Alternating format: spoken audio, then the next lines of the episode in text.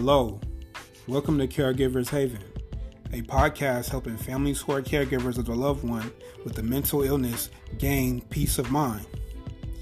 Even though this is a podcast focused on family caregivers of the mentally ill, much of the discussion can be helpful to any caregiver. Your host is Sandra. She is a family caregiver sharing her lived experiences and hopes to provide education, support, and resources to other families.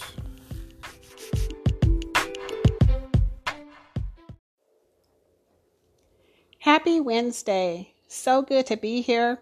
It's been a minute. I've been gone and I'm so happy to be back. You know, I've told you guys all before that this podcast is just as much for me as it is for you. It encourages and motivates me as well as um, all of you out there, all of you caregivers out there. So glad to be back. And if you'll indulge me for just a minute, I just want you guys to hear a little bit of a song uh, before I get started.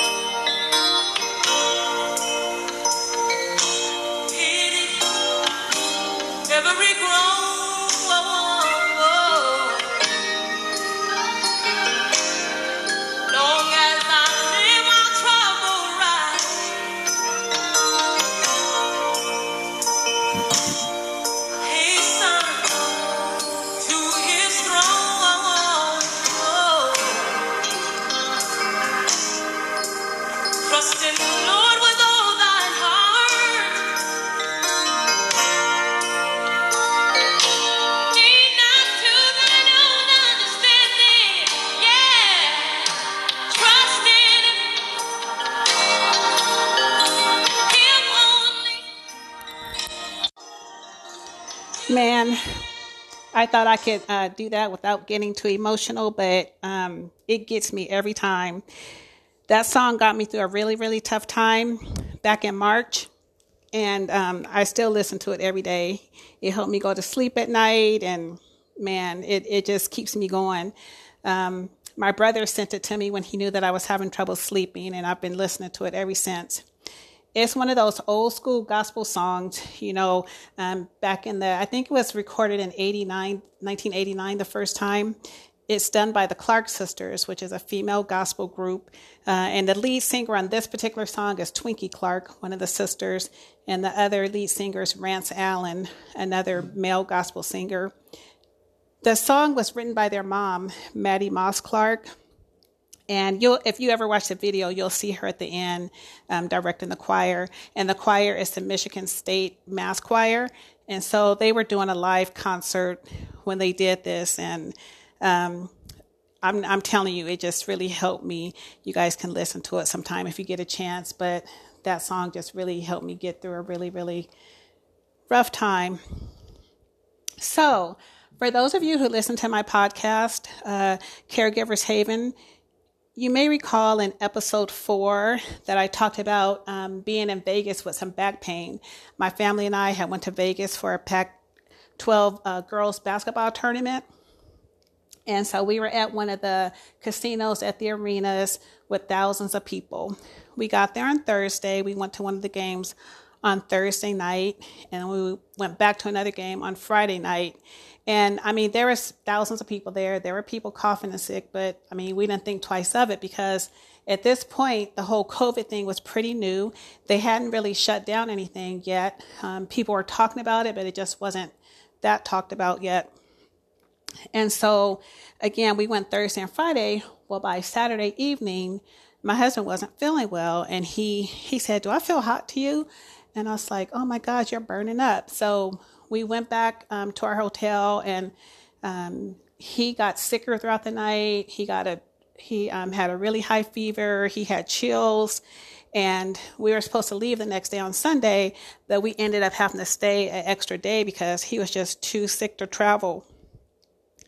And so um, we we stayed we went home he felt a little bit better on that monday but by tuesday no i'm sorry he stayed home on monday by tuesday he felt a little bit better and he went to work Um, and he went to work all that week. He also went and got a bunch of food for us and water and just prepared us for the whole COVID thing because by then, by the end of that week, one of the NBA players had gotten COVID. They had canceled the whole rest of the March Madness and um, the whole social distancing and stay at home guidelines were sent out by the government. So everything just started moving fast towards the end of that week. So the following week, on that Tuesday, which was about 10 days after he um, had first got the fever and chills, he came home from work and he was like, you know what? I kind of, my chest kind of feels funny and I'm still not feeling better. Can you take a listen? So I got my stethoscope and I listened and I was like, I don't hear any air movement in your right lower lobe. And he's like, What does that mean? I said, You need to go to the ER or the urgent care right away because that's not, you know, that's not good. So he went to urgent care and they told him that he might have pneumonia in his right lower lobe. And they sent him home with a Z pack, which is an antibiotic. And I was like, I'm surprised that they sent you home with a Z pack because that's more like for bacterial um, pneumonia and they didn't do any blood or anything. So they must be thinking viral. So I'm not sure why they sent that, sent you home with that. Um, and they said you might. But by the time he got home, um, they called and confirmed that he did have right lower lobe pneumonia. And so he, at this point, he didn't have a cough or anything, but he just still wasn't feeling well and had this tightness in his chest. and so um, that was on t- late Tuesday night. And so by Friday, he still wasn't feeling better. And so I'm like, we need to call your doctor. So we called the doctor. And the doctor, you know, he said this coronavirus is going around. We're not sure if you have it yet, but you have pneumonia, so we need to watch for it. And he said, if you if you spike a fever again, you need to go to the ER right away. So the next day on Saturday, I took him to one of the drive ups to get tested for coronavirus. But that evening, he was just feeling worse. We never got the results from that. And I took him to the ER. And so when we got to the ER, he went in, but they told me I couldn't come in. And I go, well, why not? And they said, we just shut everything down today. And so there's no visitors in the hospital for anyone. You need to go in the parking lot and wait in the car. So I was in the parking lot for four hours in the cold. I had to keep turning the car on with the heater. And finally, a doctor calls and says, well, he now has bilateral pneumonia and he needs to be admitted. And so I felt bad because when he went in, we weren't expecting that. So I never gave him a hug goodbye or gave him a kiss goodbye or anything. They just had, you know, the nurse had just taken him and then the other nurse sent me to the car. So I was like, what is going on and why is there no visitors? You know, this had all just started. So he was, that was like late Saturday night, early Sunday morning. So he was in the hospital Sunday. Um, and then Monday, and then Monday night, he called me and he was like, he was kind of talking like he was kind of delirious and he was saying he didn't feel good and he said his breathing was getting worse and he felt hot and so i i got really worried just because the way he was talking and so i said okay let me try to get you some help so i hung up and i called the nurses station and i was like you need to call a rrt on my husband um, and so a RRT, a code blue is when somebody's heart stop or it's like a true emergency and something's like about to happen. A RRT is called Rapid Response. It's the Rapid Response Team. And that team goes when somebody's getting in trouble and you're going to try to help them to prevent them from, you know, from coding or having a heart attack or, you know, getting very, very sick. And so they had already called the team. So I said, you know, please call me back when and let me know what's going on. So I called my husband back and I told him they've already called for some help. So just let's just see what's going to happen. And he told me at that point his fever was 104.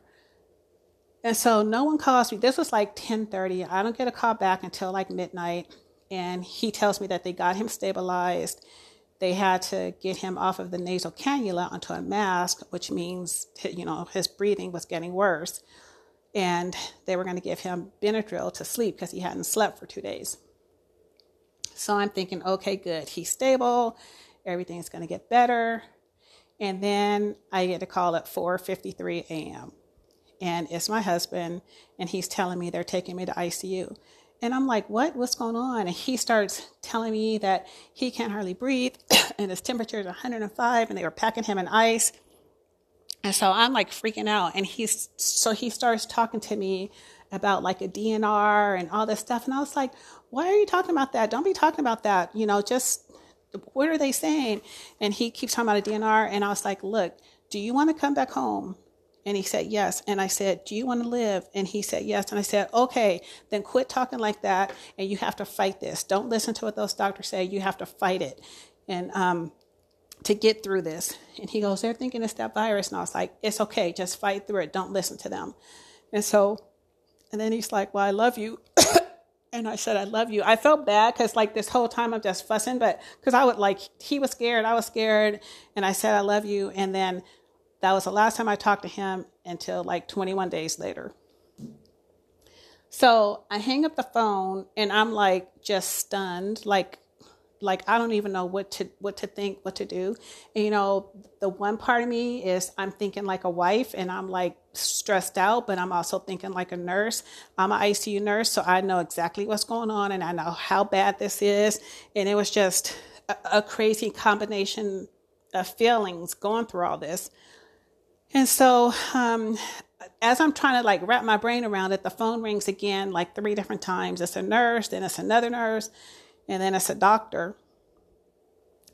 So when the doctor calls, he tells me, Yeah, we think your husband has coronavirus. We're taking him to ICU and we're putting him on the ventilator. And I was like, Okay, so what does that mean? You know, what is the prognosis? What is the plan? And he's like, Well, the prognosis um, we don't know what to do. We're just kind of getting briefings from what worked in China, and we're trying to do that because there's no cure for it. All we can do is support the symptoms and um, and and see if that works. And I was like, what? See if that works. And he's like, well, the mortality. And when he starts talking about mortality and things like that, I like freaked out because I just realized how how really really bad this was because the doctors didn't know what to do. Like, basically, he was telling me they didn't know what to do. I was, I was like speechless, thoughtless, confused, sad. I mean, just all the feelings. And, you know, if you talk to people in my family, I'm usually not quiet. And my family, they say I drive them crazy because I ask 100,000 questions all day, every day. But at this point, I wasn't asking no questions. I wasn't talking. I was just frozen in thought. Like I just, you know, didn't even know what to do. So um, I hung up, and then another doctor called, and um, he was an infectious disease doctor, and he said they were um, they were going to wait for the test results to come, and if so, they would try the um, trial medication they were using. They had a few doses, and just it was just it was just bad. And so, you know, I hang up, and I'm trying to figure out who I can call because it's five in the morning. I didn't want to wake people up, but I needed to call someone. I had already called my prayer warriors two days ago when he had first gone into the hospital. And so now I'm like, we need to up that ante. We need to call more people. Um, and then I remembered my sister was three hours away. So I called my sister. Um, I called my oldest daughter, who's also three hours away. I called my son.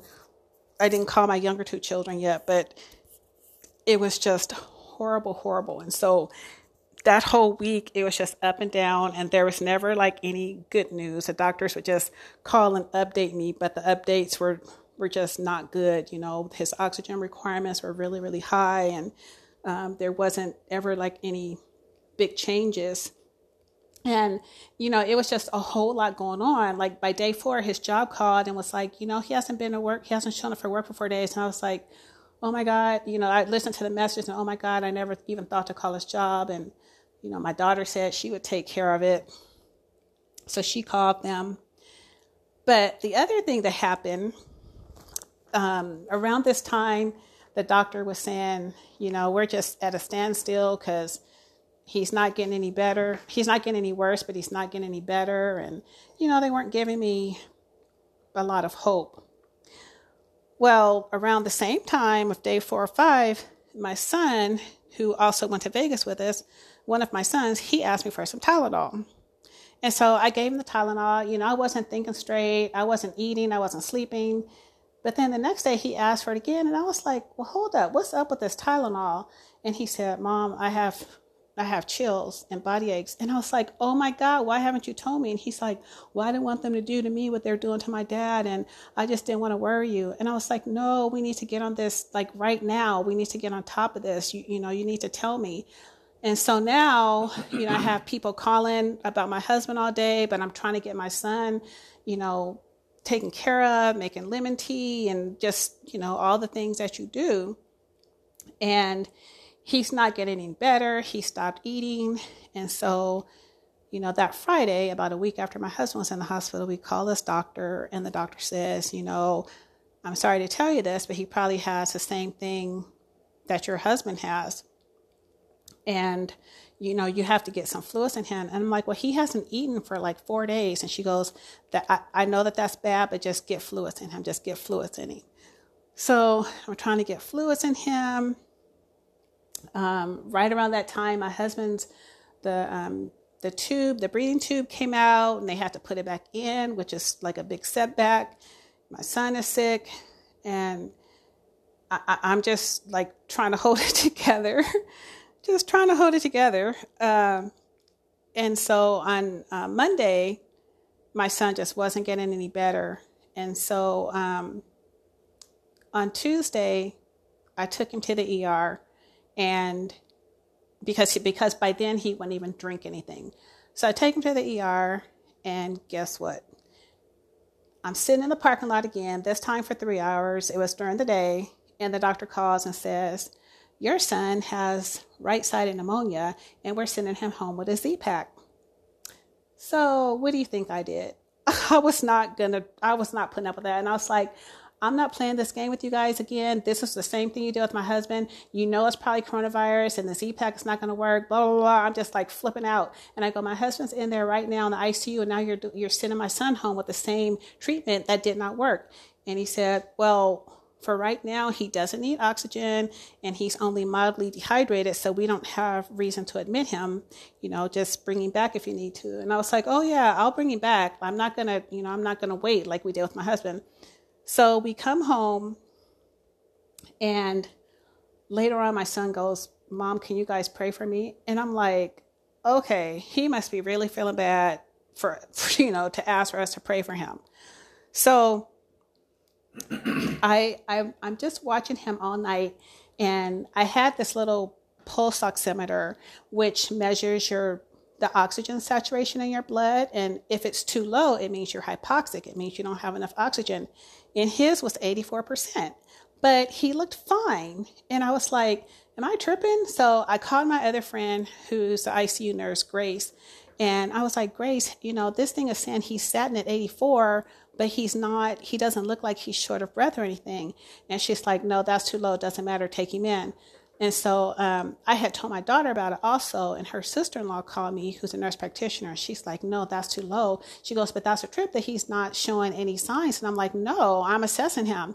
So anyway, I took him back to the ER the very next night, and they're like, Oh, it's a good thing you brought him back because now he has bilateral pneumonia and he needs oxygen. And I was like so pissed off. I'm like, that's, I was trying to tell you guys yesterday he was that sick. And they're like, well, we know, but you know, he just didn't meet the criteria to be admitted, you know, yesterday. So now my husband and my son are both in the hospital with coronavirus. My son, luckily, was only there for five days and didn't require the ventilator. He just needed oxygen. But you can just imagine, I'm just like a nervous wreck and I was here in the house by myself because the doctor told us that our house that we were quarantined, that no one could come in the house and we couldn't go out. So my oldest son couldn't even come home to help. Like no one could come home and help me. None of my siblings, no one could come help me. And two days after my son went in, I realized that I had had a scratchy throat and I hadn't been paying attention to it. And I was tired, but I just thought it was because I hadn't been sleeping. I was worried about my husband. So I called my doctor and I was like, hey, can you order me something? Because I have a scratchy throat. And I said, and I can't smell or taste anything. And she was like, oh my God, Sandra. She goes, you know what? All of you guys have it. She goes, we just got briefing from the CDC this morning that no taste, no smell is a, um, is a di- is a it can be a confirmation diagnosis for coronavirus. And so, you guys, I'm like, a secret about me is I'm kind of scary. I don't like being in the house by myself. I hear all the noises. And so I was already freaking out because I was home by myself once my son got in the hospital. But now I'm in the house by myself and I can't smell or taste anything. And so I, w- I went in the kitchen and I cut an onion and my eyes teared up so bad, but I could not smell a single thing. And, you know, I've had colds before, like where I can't taste or smell afterwards, but this was different than that. Like it was nothing. I could not taste or smell anything. So then I'm freaking out because I'm like, I'm in the house all by myself and I can't smell. What if the house catches on fire? I won't smell the smoke. What if there's a gas leak? I, I can't smell it. it was horrible. I was terrified. And I really, that song, that song helped me. And I just had to pray. And I was like, God, it's just me and you. And you know what my fears are. You, you got to help me. You got to help me with this because I didn't know if I was going to make it. I was just, like what really am I what am I going to do? And so um, I made it I made it through the weekend. That same day my husband had another setback. They took the breathing tube out cuz he was doing better, but he had a lot of swelling and they had to put it back in. So we were dealing with all that.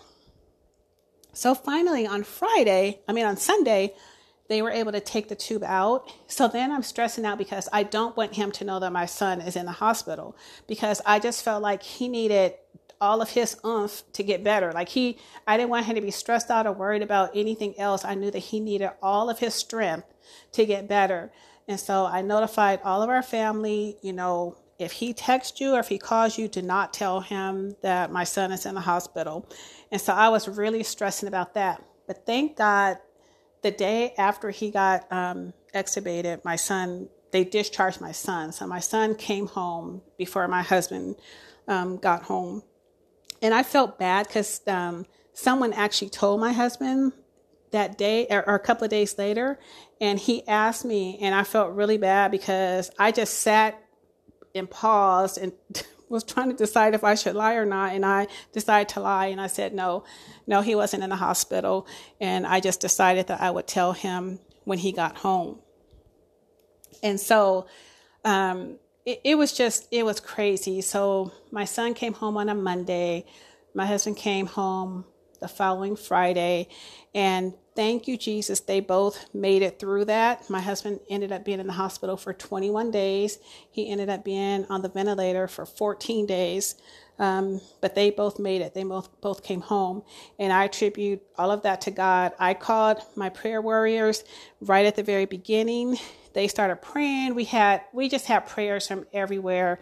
Um, my cousin, who I hadn't talked to for like eight years, happened to text me and say, you know, we're trying to get a million people to pray for globally for coronavirus. And I told her about my husband. So then they were able to add him and my son to that prayer list that was, you know, they were trying to go around and get a million people. We were just, um, and I was just giving updates to our family every day. It was just a, a, a lot of people helping. I mean, it truly takes a village, community, a tribe, whatever you want to call it. There is no way I could have done that uh, by myself we had so many people helping because we were quarantined. Um, we couldn't go out, but even if I could, I, I couldn't even think straight. I couldn't even think of what I needed or what needed to be done. so my cousins, at one point, I just got a box on the porch with some food in it. Um, my friend Grace was she her and her husband brought full out groceries a couple of times. One time she just left a bouquet of flowers on the porch. I mean, man, it, it, was, it was just so awesome. I had another friend who was she was making Jello and bringing it to John. She was trying to help me figure out anything to get him to eat or drink. Anisha, she helped so much. Um, my my coworker Shirley, when when we needed Tylenol, it was right when everything started, and so all the shelves were empty, and nobody we could not find Tylenol, and so she, one day at work, she had somebody who was military go to the military base and buy Tylenol from there, bring it back to her, and then she brought it and left it on my porch. so it was just, it truly was a, a, full community of people helping. And then, you know, my family calling and talking to me every day. Um, my brother was my midnight road dog. Maybe that's why he sent me that song to listen to at night because I was keeping him up to like one or two in the morning. But it was a very scary, stressful, traumatic time. Uh, but they made it, and I'm really happy that they made it out. Uh, and so, what I want to share with you guys today, all of you caregivers, is that this is why we have to take care of ourselves because when things like this happen, we have to have the strength um, that we need to be able to take care of ourselves and take care of our family members. Because when they when they both came home, they were still care that they required those first like two to three weeks that they came home. And so I have family members who have mental illness on top of all of all of this going on, and I have to make sure that I have keep my strength. And so the two takeaways for you today is number one, if you or someone you know is uh, sick with the coronavirus or you think you may have the coronavirus, um, just make sure you seek out help if you need it. If they give you meds and send uh, send you back home, do not be afraid to go right back if you need to the next day or even the same day. One of the things um, is they say if you have shortness of breath, and a lot of people don't have shortness of breath like we know it. Like shortness of breath to most people means, you know, you're huffing and puffing and you're struggling to breathe.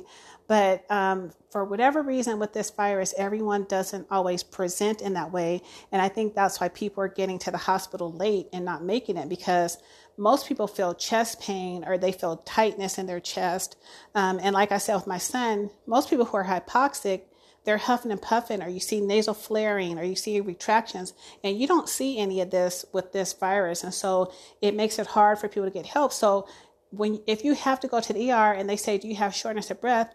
Even if you just feel tightness or you just feel chest pain, tell them yes. Tell them you're struggling to breathe. Tell them it feels funny when I breathe. So if they ask you if you have shortness of breath, don't just say no. You need to say, yeah, my breathing is something's wrong. I, I'm having trouble breathing because you need to get help right away. Interestingly enough, I read an article um, a few weeks after my husband and son were home, um, in Medscape, and it talked about that very thing. It talked about how people are hypoxic, you know, they have a low oxygen saturation in their blood, but they're sitting there comfortable. And so it's kind of sometimes the doctors are kind of missing it because the people aren't looking as sick as they really are. So, my first takeaway for you is to just please pay attention to that. Um, go to the doctor five times if you have to, and just remember if they say, if you have shortness of breath, if, if you even if you don't feel like you're huffing and puffing if you feel tightness or any kind of discomfort in your chest just tell them yes. Um, and the other thing with my husband and my son both is they their cough was very very mild. And i'm used to people with pneumonia having like a, a, a big cough or a lot of coughing. Their cough was very mild and it came at the very end when they were getting very very sick. So that's another thing to watch out for. Um, the second takeaway is like i said um, it it takes a village it takes a community. You i could not have done this by myself. And so it was it was just kind of weird for me because i'm used to being the caregiver. I'm used to being the one to help everyone. And so it was i didn't even know how to ask for help for myself because i'm used to being the one to help. So that was really weird for me. So i just want you to not be afraid to ask for help. It takes a village. Like i said i had I had um, one neighbor brought me lemons and Gatorade for my son to make tea. Like there were people coming out of the woodworks to help, and and they would just leave everything on the porch because no one could come in. And so don't be afraid to ask for help. And I just want to say for those of you out there who may not have a lot of family like I have, or a lot of neighbors or, or friends, you're not alone because if you if if you're in a situation like that and you need help contact your public health department. There's social workers there who can help you. contact your um, behavioral health or mental health county departments. And also, um, another place that you can get help that a lot of people don't know about is you can call 211. So, we all know about 911 for emergencies, but there's another number, 211, and it should be in all states by now. And if you call that number, they can give you local um, resources for food or jobs or um, mental health services. Um, it, it's a number that not a lot of people know about, but it's a, it's a number that everyone should know about. So I don't want you to feel like you're alone if you don't have family. Um, those are three work resources uh, that you can use. You can call NAMI, which is the National Alliance for Mental Illness. Um, that's another resource for you. to call. So, anyway, that's my coronavirus story. And I hope it was helpful for someone. So remember, if you're sick, you know, don't wait. If you having trouble breathing or tightness in chest, make sure you let them know that. And you are not alone. Always remember that. So I'm all done. Well, actually, just hold on for a second for a quick announcement, and then I'll be right back.